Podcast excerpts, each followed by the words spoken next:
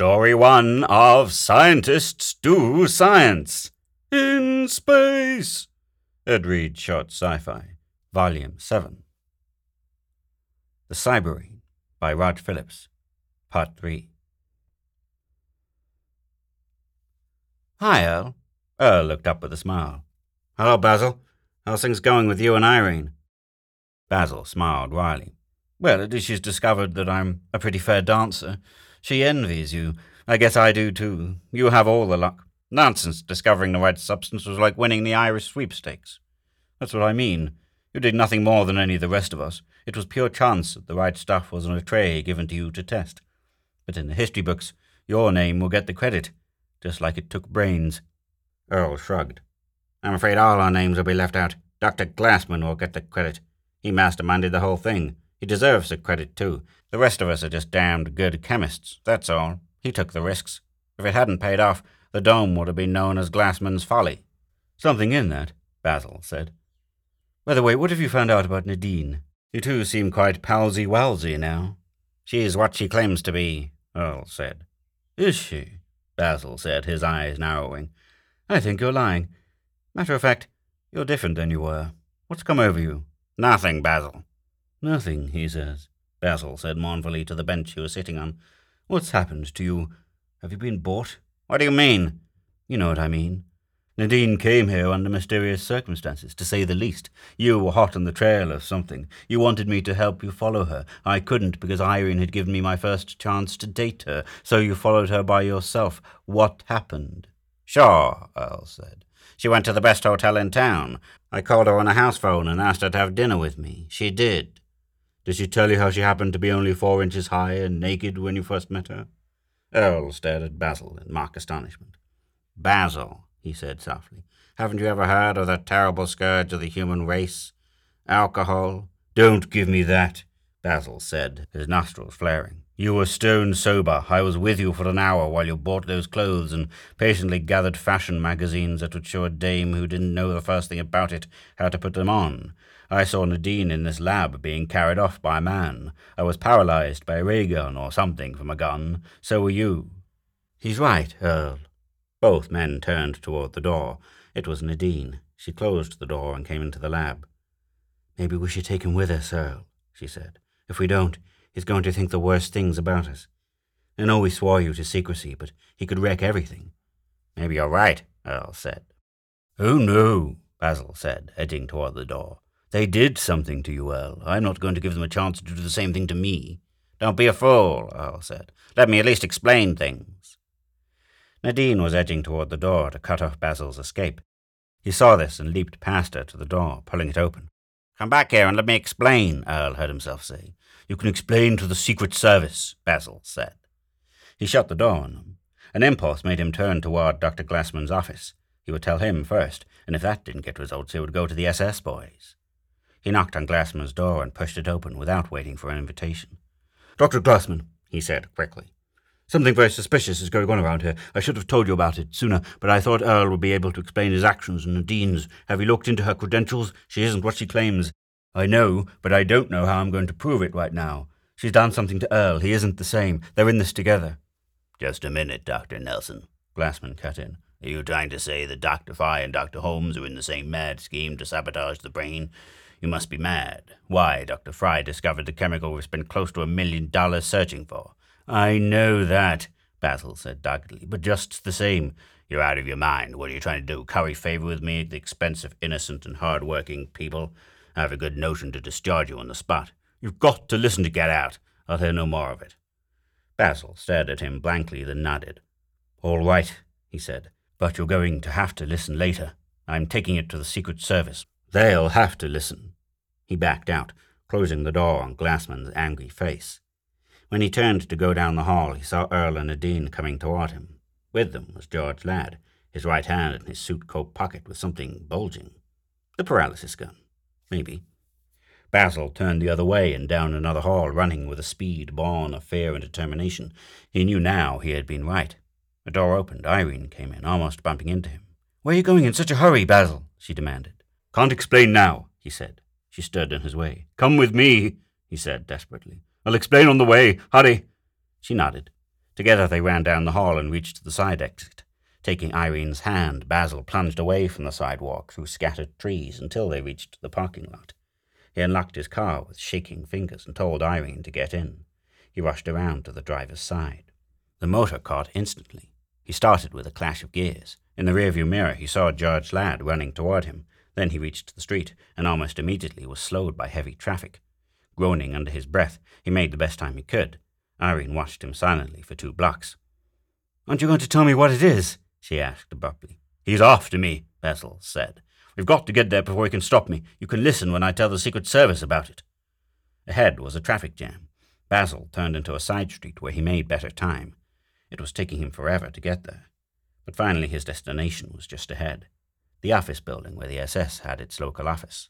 There was a parking space. Basil swerved toward it and braked to a stop. He reached past Irene and opened her door. Get out and run for it, he said. The screech of tires almost drowned his voice. He looked over his shoulder. A car had pulled up beside his in the street. He saw George Ladd behind the wheel, alone. Frantically, Basil pushed Irene out and followed her, taking her hand as they ran toward the building entrance, fifteen feet away. We've got to make it, he said. We've got to. There was no sound, no light from the weapon George Ladd pointed at them. Basil sprawled forward. Before he hit the sidewalk, flame burst from his hair, his clothing. Irene stopped, forgetting her danger or not knowing it. She bent down by Basil, reaching to help him. She remained in that position for a long second while her hair and clothing burst into flames, then crumpled against him. Horrified pedestrians drew back from the bodies, the stench of seared flesh. In the street, a motor roared into life. Car with George Ladd sped away. Earl turned away from the window. George Ladd just brought my car back, he said. I guess he isn't coming in. He's walking into the woods toward the tube entrance. Nadine nodded casually. Within his mental prison, Earl worried. What had Ladd done? He wouldn't dare to kill Basil. The worst that could happen would be that Basil would be taken before the Cyberene and made him into a mind slave, too. There were footsteps in the hall. The door opened. It was Dr. Glassman, his lips set in a grim line. Dr. Fry, Glassman said. Basil came to me with a story of something going on he didn't like. He accused you and Dr. Holmes of some scheme to sabotage the brain. That's utter nonsense, Earl heard himself say. Why, I can't understand, Nadine began. I thought so, too, Glassman said, until I received a telephone call from the police just now.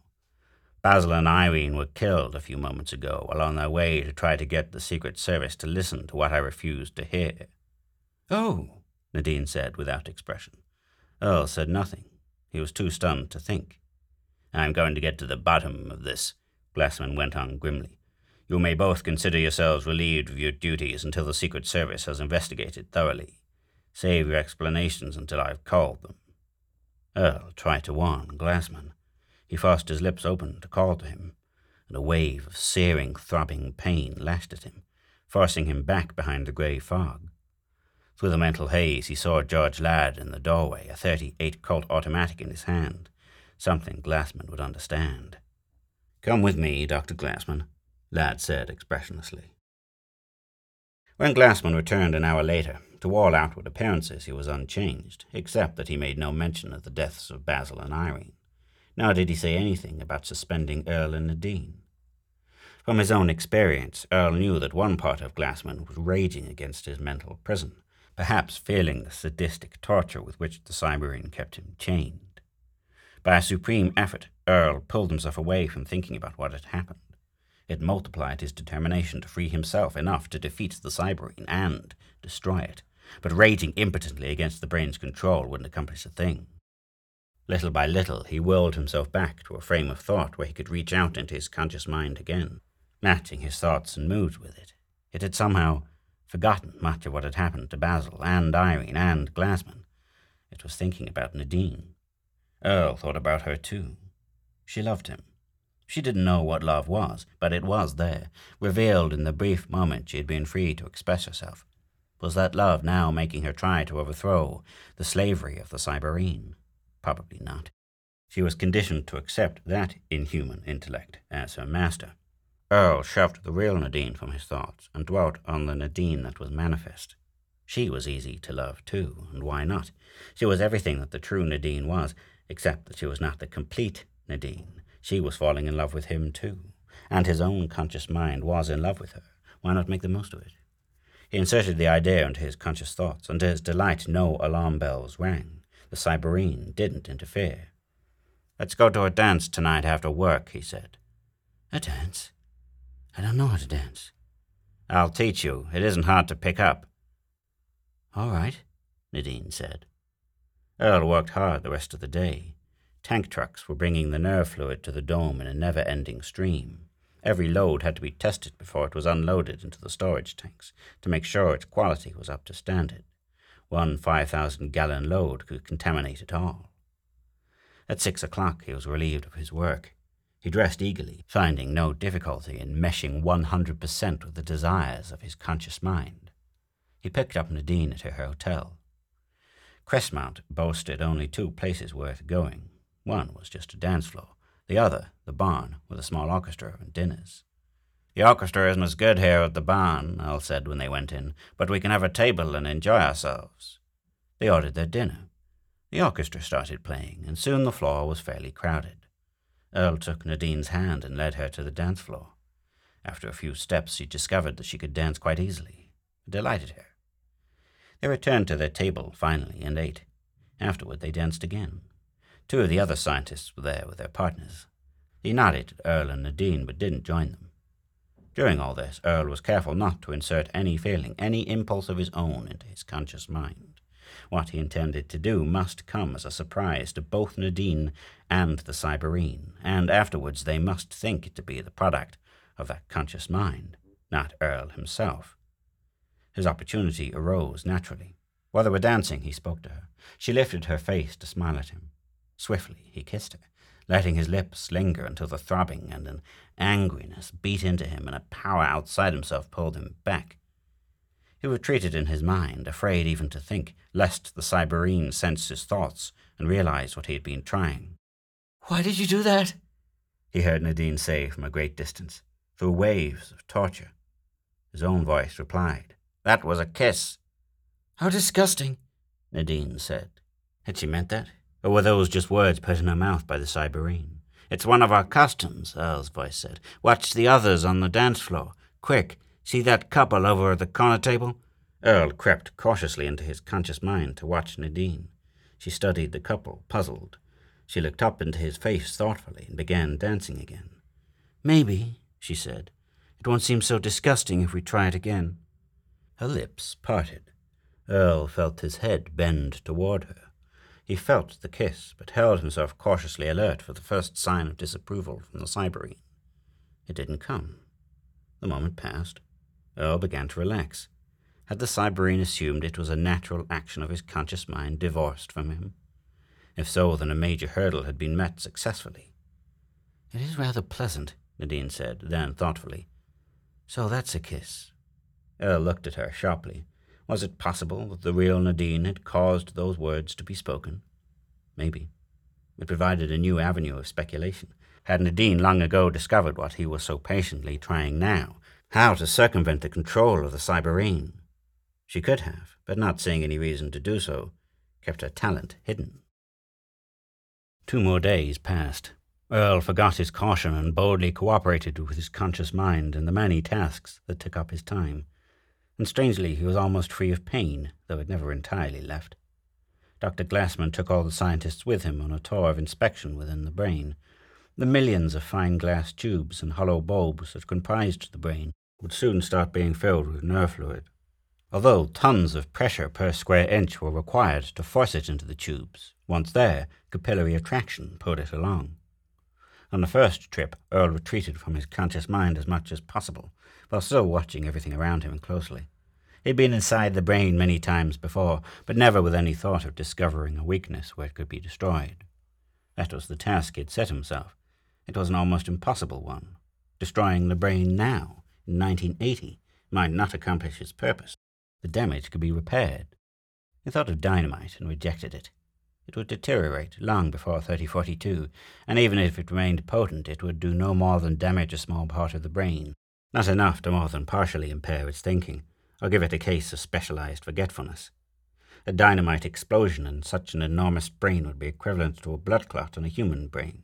Nothing better presented itself to him on that first trip. Was he going to fail? The next day, pumping the nerve fluid began. The masses of hair-fine glass tubing lost their appearance of glass wool and began to appear as individual threads of yellowish orange. It would be many days before the loading, as it was termed, would be completed, but everyone was kept busy watching it and catching broken threads as they started to ooze fluid, sealing them with a special formula sealer. During these days, a dozen plans to destroy the brain occurred to Earl.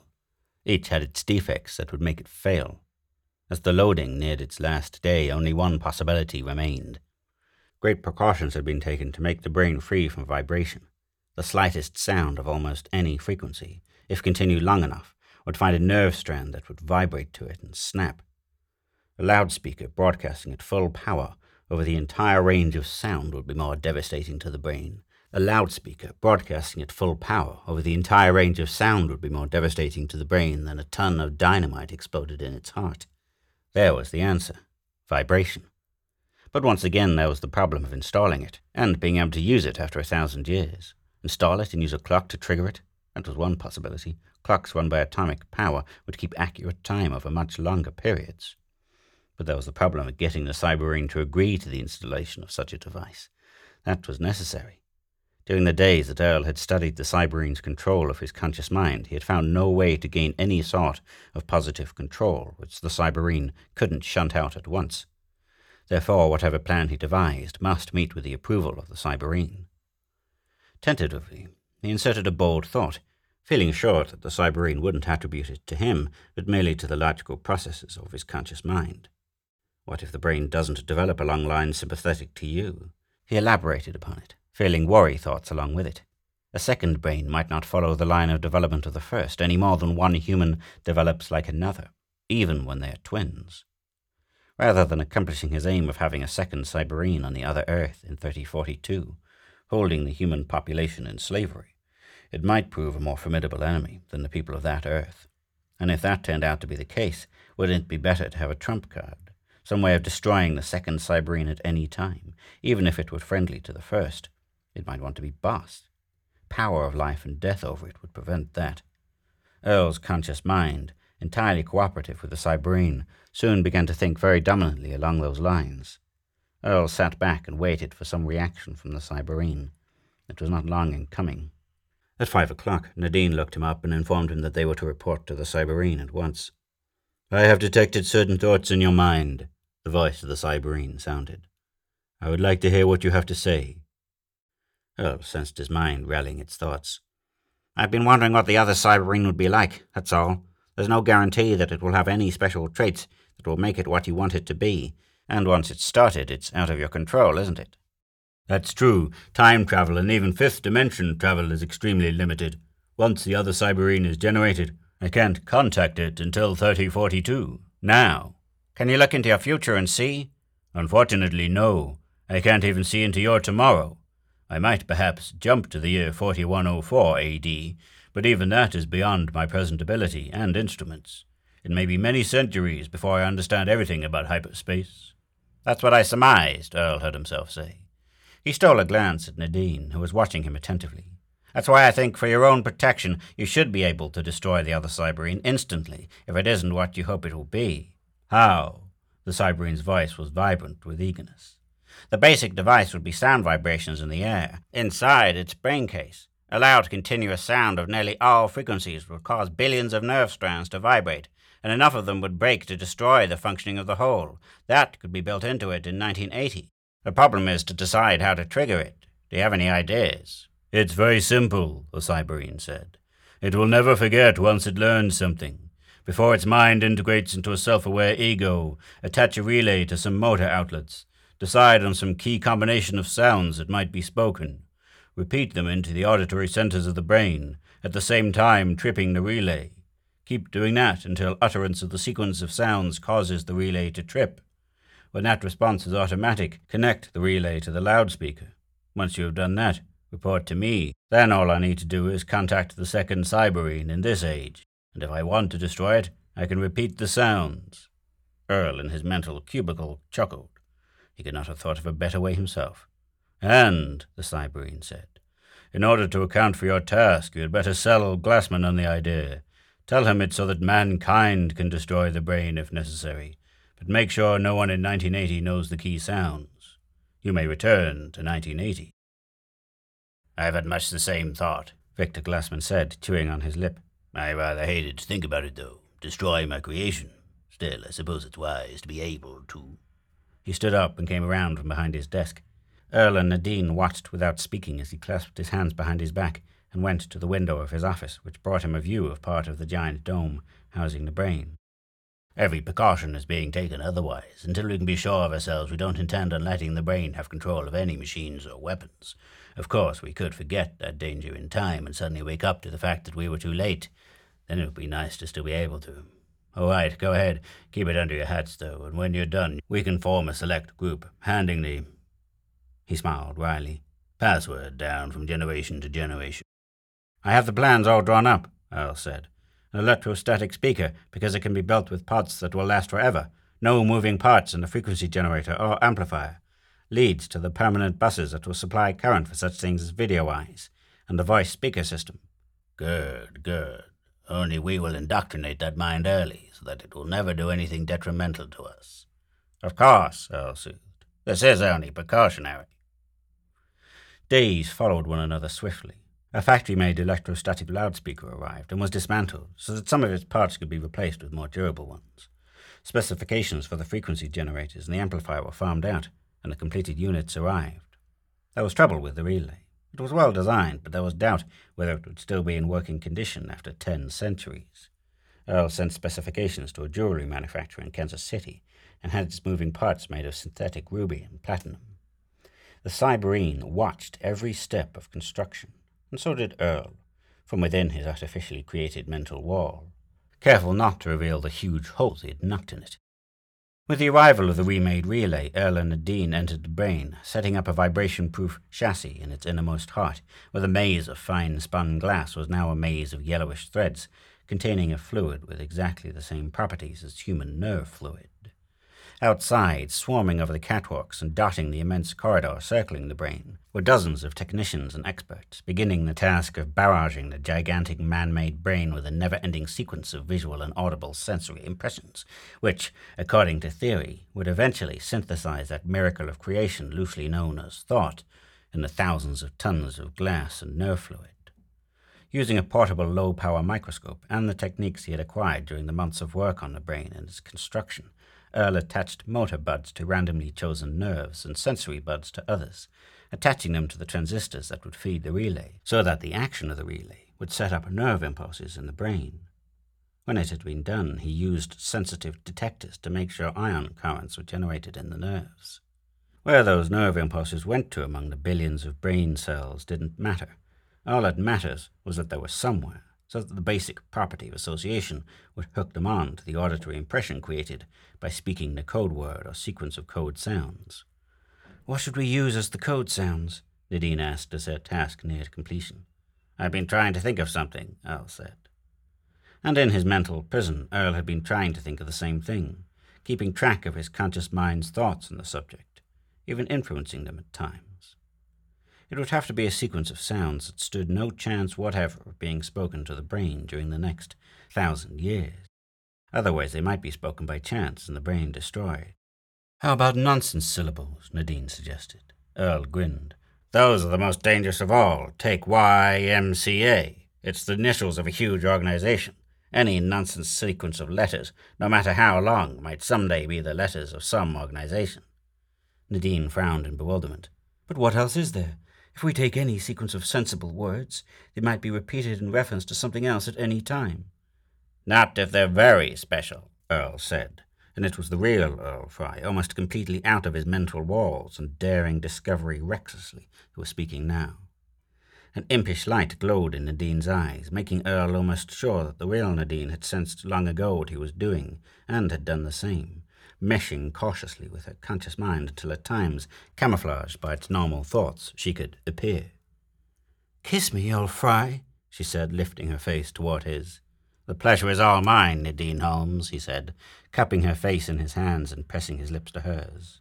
And that's what I mean, he murmured through imprisoned lips. No one else, through all the ages, will say those words, let alone say them in the same way. She drew back. No, she said abruptly. The Cyberene has promised that we can stay in your time, free to do as we please. That would mean that we would have to be in the future, in my time. But only until the Cyberene could make sure, Earl said, glad that she had made that objection. It would allay the Cyberene's suspicions, if it hadn't. A telepathed thought impinged on Earl's mind, and from Nadine's expression, on hers too. Earl is right. I thought of the problem what the key sound should be. He has hit on the right answer. It must be your voices, filled with emotion, speaking those words you just spoke. Again, Earl relaxed with a mental sigh of relief. He had reached his goal. There was nothing more for him to do now, except wait. His conscious mind would carry on the details under the supervision of the Cyberene. A microphone was brought into the brain, already attached to the auditory centers of the brain. Earl examined the microphone, then went in search of another type. We must have one with a contact button on it, he explained, so that just the key words impinge on the brain when we close the relay manually. At last everything was ready. Now, Earl said. Nadine lifted her face and closed her eyes. Kiss me, Earl Fry, she said. Earl released the button. That isn't the way, he said. Imagine we are alone in the universe and we are about to die. Imagine swirling mists about to envelop you and drag you away from me forever, and this is the last kiss you'll ever get. Oh, no, Nadine whispered, opening her eyes wide. That must never happen. Cyberene has promised. Close your eyes and imagine it is, Earl said. Close your eyes. Now, there are swirling mists. Your world of dreams has crashed around you. Ahead is destruction. You can't escape it. It's coming closer. You're going to die, but before you do, you want. Kiss me, Earl Fry, Nadine said. That's it. Say it again. Earl pressed the mic button. Kiss me, Earl Fry. Earl closed his eyes. It was the end. In another moment he would die. He had failed. He held this in his mind's eye. With a mixture of sadness and tenderness and bitterness, he said, The pleasure is all mine, Nadine Holmes and tripped the relay with his fingers. Would it work? After the hundredth try, he began to wonder. But the repeated words with their inflections, the subtle differences in repetition, had to build up in the brain, synthesize, associate with the sensation of the tripping of the relay, and connect. There was as yet no mind functioning in that mass of glass and nerve fluid, no ready made paths to coordinated concepts, conscious thought it was the next day before his fingers felt the relay trip of its own accord. Drama, he thought, feeling the thrill of that sentient movement. He said nothing to Nadine, not wanting to end their game. And the next time the relay didn't trip, and the next. But the next time it did. And the next. And the next. You're done, Dr. Glassman said, rubbing his hands in great satisfaction. He lowered his voice to a whisper. What is the code word? Earl winked at Nadine, then looked around in pretense at making sure no one could hear. We picked LSMFT, he whispered. I figured that since a cigarette company had used that in its advertising years ago, it would never be used again by anybody. Excellent, Glassman beamed. Excellent. To think that by uttering those five letters, this entire project, representing millions of dollars before it's a completely integrated mind, can be shattered. He looked around him, exuding a sense of his newly acquired power. And, Earl said ruefully, I guess that winds up everything for me in Project Brain, doesn't it? I hope so. I could use a vacation. Dr. Glassman looked slyly from Earl to Nadine. Uh, congratulations in order? Earl bent swiftly and whispered in Glassman's ear. I haven't asked her yet. I wanted to wait until our work was over. You know, business before pleasure. Ha ha! Glassman chuckled knowingly looking at Dean with an I know a secret look. You're a man after my own heart, Earl. Then, more soberly, Yes, I guess you are due for a vacation. And your consultant duties are finished, Dr. Holmes. I'll miss both of you. Earl and Nadine left Glassman outside the brain and returned to the lab annex. They didn't speak as they walked down the hall to Earl's lab. They stood just inside the door, looking over the scene of machines and instruments and tables and bottles, which had been their surroundings for so long. Earl looked at the lab table where he had first seen Nadine. So many days, it seemed ages ago. He would never see this place again. He entertained no illusions about the future. The Cyberene would never permit them to return to 1980. With heavy feet, he went across the lab to his living quarters. He began packing, and Nadine sat on the arm of a chair, watching. What are you doing? she asked. Packing my belongings to take with us, Earl said. Oh, but you don't need to do that. We'll be back in a few hours. A day or two at most. The Cyberene has promised, just as soon as it makes sure it doesn't need us. Sure, Earl said. But I'll take them just the same. Then when we come back, we can go straight to the airport and catch a plane to Miami or someplace and get married. Fifteen minutes later, they left the lab. They walked along the familiar sidewalk to the spot where they always cut through the woods toward the hill, circling it so that no one would know where they had gone. They reached the clearing. Ahead, shimmering in the evening sun, was a familiar refractive outline in the atmosphere. There was no breeze to stir the still leaves. A meadowlark broke the silence with its call and was silent.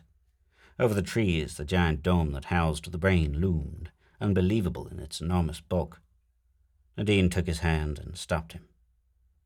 Kiss me, Earl Fry, she said, her lips trembling. Earl looked down at her upturned face. Did she know? Perhaps the real Nadine within sensed what was to come, or perhaps she didn't. The tom-tom beat of pain began within him. He forced his way through it, taking her into his arms. Pleasure is all mine, Nadine Holmes, he murmured. The lips met tenderly, then crushed together with the fierceness of passion. The lips parted, lingeringly, regretfully. They drew back to look into each other's eyes for a brief moment. A moment Earl knew the Cyberene had given them to make more bitter what was to come. Earl saw the glow fade from Nadine's eyes. As he picked up his suitcases, he heard someone approaching. Victor Glassman joined them, his face grey, his expression wooden. This was it. Glassman might be missed. There might be an investigation. But Project Brain would go on regardless of that now, and the only ones who might stop it were here. Side by side, they walked toward the barely perceptible refractive shimmer. Beyond it, they could see the woodland, a blue jay's flashing wings, a chipmunk standing upright, observing them, and then they were standing in the familiar hall in the year 3042. Gerald Ladd was not there, but there was no need for him to be there. Their bodies, controlled by the mind that enslaved them, walked on toward the far exit and the garden they would cross to the dome, the Cyberene. There was no turning back now nor would there be other days to perfect the technique of meshing with his mind. Earl reached out into every part of his thoughts, thinking them, identifying himself with them, with the desires of the Cyberene. In that other Earth, so close to this, there would now be a second Cyberene. There must be, since nothing stood in the way of its developing throughout the ten centuries and more since they had left it a few minutes ago. They entered the garden and paused. Earl dropped his two suitcases beside the path. He took Nadine's hand in his. They went on toward the portal that led into the dome. They walked down the silent, circling corridor, under the network of catwalks and ladders, past panels of instruments whose needles fluctuated with life, to the red squares over which hung the glass cages, ready to be lowered. Would they be lowered, separating them from each other while they faced the Cyberene? The glittering lenses of the two video cameras moved as they went toward them, keeping them in line. All of you occupy one square, the Cyberene's voice instructed. They obeyed without sign of emotion. The glass cage was lowered over them. Its front wall became a window through which they were looking at the familiar dome. But it was a structure around which weeds grew in thick profusion, with its acres of exposed surface pitted by time, untended. What happened? Earl said. Do you mean to say that there is still something to be done? There is nothing to be done, the Cyberene said dully. I have checked in at other time stream there is still positive record that the brain was not activated. Maybe it takes time for the momentum of events to force the change, Earl suggested. Didn't the Cyberene suspect yet? Didn't it realize? No, the Cyberene said dully. I have failed. More, I have rechecked the mathematical basis of the theoretical picture, and think I know where I erred. The cause of the split that created two Earths, traveling close together down through so many centuries, could not have been something occurring in the original time stream. It took something applied from the fifth dimension, and in the neighborhood of the split there could only have been one thing the force with which the time tube hooked onto 1980. It had to be that. The accident I didn't take into account. That's what I thought all along, Earl said quietly. At that instant, the Cyberene went on as though it hadn't heard him, the split occurred. You became two Earl Frys, to mention one facet of the split. One of you went its way, making an accurate report of experiments, creating me eventually. While the Cyberine talked, the desolate scene vanished, and the glass cage lifted upward slowly, as though it were a curtain, lifting for the final scene. The twin lenses of the Cyberene's video eyes were fixed on them, alive with an intelligence that was inhuman. No, Earl said. That one of me discovered the identity of the nerve substance, but suppressed it. That couldn't be, the Cyberene objected. Nothing appeared in its life to cause it to do that. You were the one who had the data to make such a decision. But I reported accurately, Earl said. Even yet, it didn't see. I know, the Cyberene said, but it can't be, because then that electrostatic speaker would be. It stopped. Deep inside of you, Earl continued, waiting only for. A wave of emotion blasted into his mind, driving him by its very force into the deep recesses behind his wall of grey, into a cosmos of mind wrenching pain. No, the thought blasted into him. No human can have the power to destroy me. It can't exist. You can't exist another instant with a danger to me. In agony, Earl reached out, meshing little by little with his conscious mind, feeling its terror and fear of death, calming it, controlling it with all the infinite skill he had learned during the past weeks. And even as he gained control against the will of the Cyberene, he realized with a sinking feeling the essential weakness of his plan. Nadine, he had been criminally stupid, blinded by emotion toward her. She was conditioned from birth to accept the domination of the mind of the Cyberene. Sweating with the terrible effort it took to hold on, he forced his muscles to permit him to turn toward her. His worst fears were realized. She stood there, her face a calm mask that revealed no emotion. Abruptly, the raging force of thought and searing torture from the Cyberene calmed. In its place was cold triumph. So you have been able to defeat me in your own mind, it said. You can make your error in calculation too. Nadine Holmes. She is mine. Nadine Holmes. It was Nadine who uttered the two words, her lips trembling with terrible effort, beads of sweat dotting her smooth forehead. Hope surged into Earl's thoughts. But you can't allow her to live either, can you? he said. In another moment you must destroy us both, so that nothing can ever threaten your existence. We will have only another minute or two before you reach into us, plunging us into the grey swirling mists of death, where we will be separated forever. There is no way we can avoid that now, is there? Nadine had turned toward Earl, every muscle of her slim body protesting under the domination of the Cyberene. Earl was forgotten by the brain as it concentrated on the battle against Nadine. She held out her arms, perspiring with the effort. Kiss me, Earl Fry she whispered. A blast of fear flowed into Earl's mind. He fought to the surface of thought, clinging there, calming himself. But defeat was close, impossible to avoid. It had been a wonderful plan to destroy this thing that ruled the minds of men, making them its slaves. Resistance was useless. In another moment he would be dead. Bitterly, hopelessly, with infinite sadness, he said as though somewhere long ago he had repeated it before, a tender ritual whose meaning now escaped him. Pleasure is all mine, Nadine Holmes. Their lips met with the tenderness of farewell. A sound came into being, seeming to come from far away, yet seeming to exist everywhere, with no point of origin. It was, at the same time, a deep rumble and an insane high screaming, and every sound in between that had ever been uttered by voices or machine, or unleashed elements in desolate places. It was soulless, yet holding within itself the torment of every lost soul since the beginning of time. It forced its way into Earl's consciousness, hung there as though stopped by some hidden barrier. Abruptly it swept forward, and as it swept into the farthest reaches of Earl's mind, it washed away throbbing pain, the sense of inescapable doom, leaving a sense of freedom, a clean freshness, an emotion of peace. A rapid coruscation of words, syllables, and sounds whispered and blasted from the voice box of the Cyberene as neural circuits within the brain snapped or short circuited. Earl and Nadine lifted their heads in startled surprise and a new awakening. They saw the glittering lens eyes that had been watching them jerk spasmodically. Within the lens of one electronic eye, a flash of blue fire exploded. Then both eyes became motionless, dead, pointed in different directions. Overhead, Giant, blinding bolts of unleashed current leaped from copper bars to catwalks. The smell of molten and burning metal filled the air. Then, as though cut off by some hidden hand, the unholy sound within the brain stopped. The arcing surges of electric power in the catwalks on power lines overhead stilled. There was silence and motionless clouds of white and grey smoke. It took a moment for Earl to realize that in defeat he had won. It took another moment for him to realize that it was not he who had won, but Nadine, her love for him, a love that had grown in a girl who had never known that love existed. There was no doubt of it now as he watched the play of expression that crossed her face. Fear, doubt, hope, desperate hope, living hope, love, fear, then all the love that had developed within her, shining from her face with the spiritual brilliance of a brilliant sun. Earl! It was a glad cry. She clung to him as though she would never let him go. For that matter, she would never need to, he thought as he drew her closer. They would need each other for the rest of their lives, or for a dozen lifetimes if they could have that many. My God! The words exploded into their minds. They had been uttered by Dr. Glassman, and they contained all the horror, the comprehension of everything that had happened, that the mind enslavement had given to him. It's over now, Earl said. The Cyberene is dead.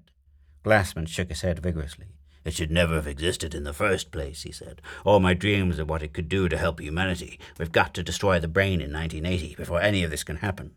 Earl shook his head, looking at Nadine.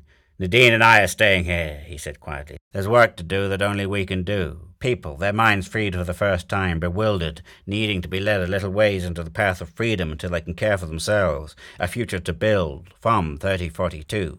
You can stay if you must, Glassman said, his voice vibrant with the shock and horror of what he had experienced. But I'm going back to prevent this 3042 from ever happening. I can do it. I can trip that relay manually. It will destroy, his voice broke, my life's work but it has to be done. He turned and ran blindly. Earl made no move to stop him. He watched him vanish around the bend of the corridor, waiting fatalistically. Would the scientist be able to wipe out this time stream? Deep within him, Earl felt it couldn't be done. The Cyberene had tried to change the past and failed. Perhaps the Cyberene had been wrong in what it believed had caused the split in time that produced two Earths. Maybe one part of Glassman would be unable to bring itself to destroy its creation, the brain. Maybe that's what had happened. Maybe Glassman, torn between two opposed decisions, had been able to act on neither. Earl put his arm around Nadine. They walked slowly along the curving corridor, circling the dead brain, going toward the outside.